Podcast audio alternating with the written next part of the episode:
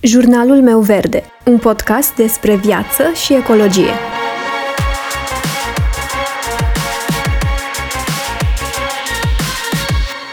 Bună, eu sunt Alexandra și tu asculți Jurnalul meu verde, un podcast despre viață și ecologie. În episodul de săptămâna trecută am vorbit despre o listă a lucrurilor pe care eu nu le mai cumpăr în 2021. Mie personal mi se pare că este foarte important să reducem numărul lucrurilor pe care noi le cumpărăm, pe care noi le avem, așa că anul acesta voi avea mai puține lucruri pe care eu le voi cumpăra și le voi deține. Și deși este foarte important să reducem lucrurile pe care le deținem și lucrurile pe care le cumpărăm, cred că este poate la fel de important să încercăm pe cât posibil să reutilizăm lucrurile pe care noi le avem deja. Așa că mă gândeam că ar fi foarte interesant să vorbim în acest episod despre reutilizare și când ar trebui să apelăm la aceasta, un pic despre economia circulară, despre câteva idei cum putem face să reutilizăm mai mult și câteva cuvinte și un rezumat despre cum văd eu toată povestea asta. Așa că nu ne mai lungim și trecem la treabă.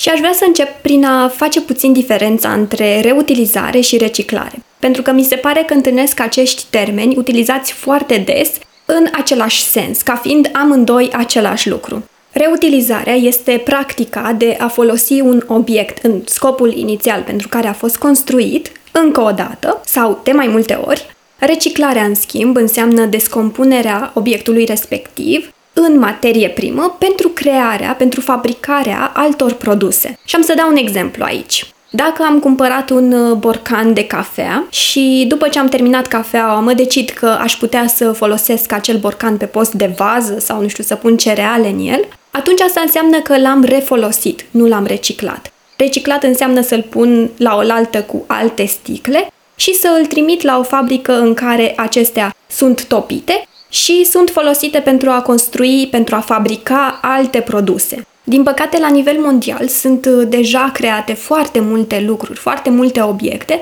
pe care noi nu le folosim la capacitate maximă, pe care noi nu le reparăm. Din păcate am ajuns într-un punct în care aproape orice lucru este de unică folosință, cu toate că nici nu avem nevoie de așa ceva. Sunt foarte multe obiecte pe care le putem refolosi sunt foarte multe produse cu ambalaje suplimentare care, în primul rând, nu ar trebui să existe, așa că eu cred că am ajuns într-un punct în care ar trebui să fim foarte atenți cu ce obiecte de unică folosință alegem să folosim. De exemplu, în domeniul medical. Cu sănătatea nu putem să ne jucăm. Acolo va trebui să folosim în continuare mănuși chirurgicale, seringi și alte lucruri de unică folosință. În schimb, în viața de zi cu zi putem să renunțăm la un pahar de carton, la o farfurie de plastic, la tacâmuri de plastic, la o sticlă de plastic și așa mai departe. Lucruri care există și în variante reutilizabile și pe care le putem folosi foarte mult timp. Și cred că cea mai mare greșeală pe care o putem face în momentul de față este să aruncăm ceva la gunoi sau să punem ceva la reciclat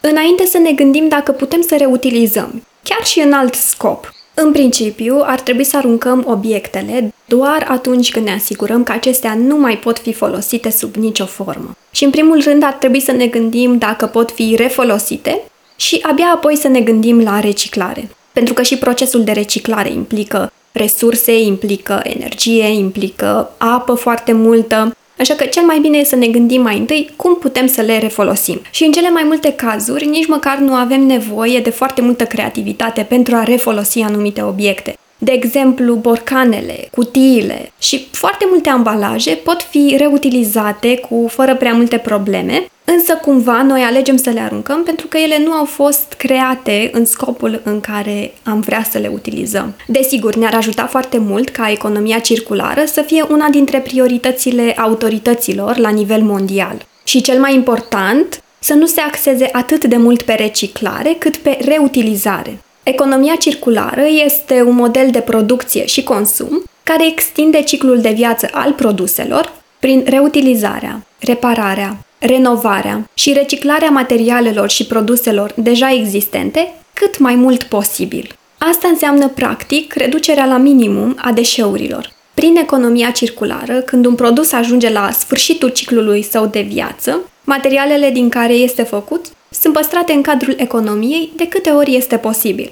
Așa că acestea pot fi folosite din nou și din nou și creează o valoare suplimentară. Economia circulară se abate de la modelul economic tradițional, liniar, care se bazează pe un model ia, folosește, aruncă. Acest model se bazează pe cantități mari de materiale și de energie, ieftine și ușor accesibile. Și ce este foarte grav este că partea acestui model este programarea uzurii. Asta înseamnă conceperea unui produs cu o durată de viață scurtă pentru a încuraja consumatorii să cumpere un produs nou. Așadar, cum putem să reutilizăm mai mult?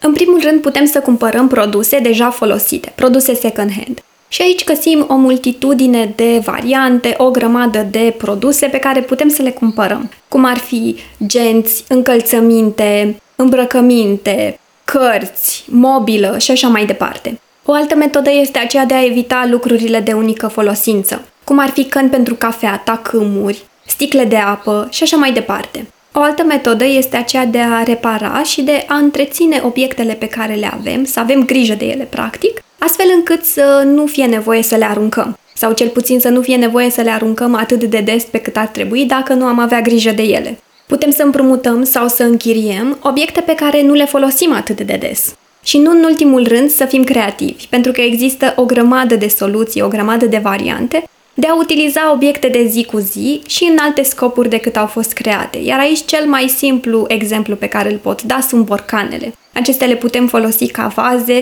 recipiente în care putem stoca anumite lucruri și așa mai departe. Însă de ce ar trebui să reutilizăm? Ce beneficii avem practic din toată această poveste? În primul rând, protejăm natura. Reutilizarea împiedică deșeurile să ajungă în natură. Prin reutilizare, nu mai trimitem la groapa de gunoi atât de multe obiecte și împiedicăm poluarea pădurilor, râurilor, mărilor și oceanelor. Chiar scriam într-un articol pe blog că în Europa există mai mult de 500.000 de gropi de gunoi. Și ceea ce este foarte grav este că mai mult de 90% dintre acestea sunt în realitate gropi de gunoi neconforme. Asta înseamnă că există un risc foarte mare de a polua terenurile, apele subterane și apele în general, prin substanțele toxice din deșeurile electronice, de exemplu, sau prin levigat, care este un lichid toxic care se formează în groapa de gunoi de la drenarea apei și lichidului din deșeuri. Prin reutilizare, reducem consumul de resurse naturale,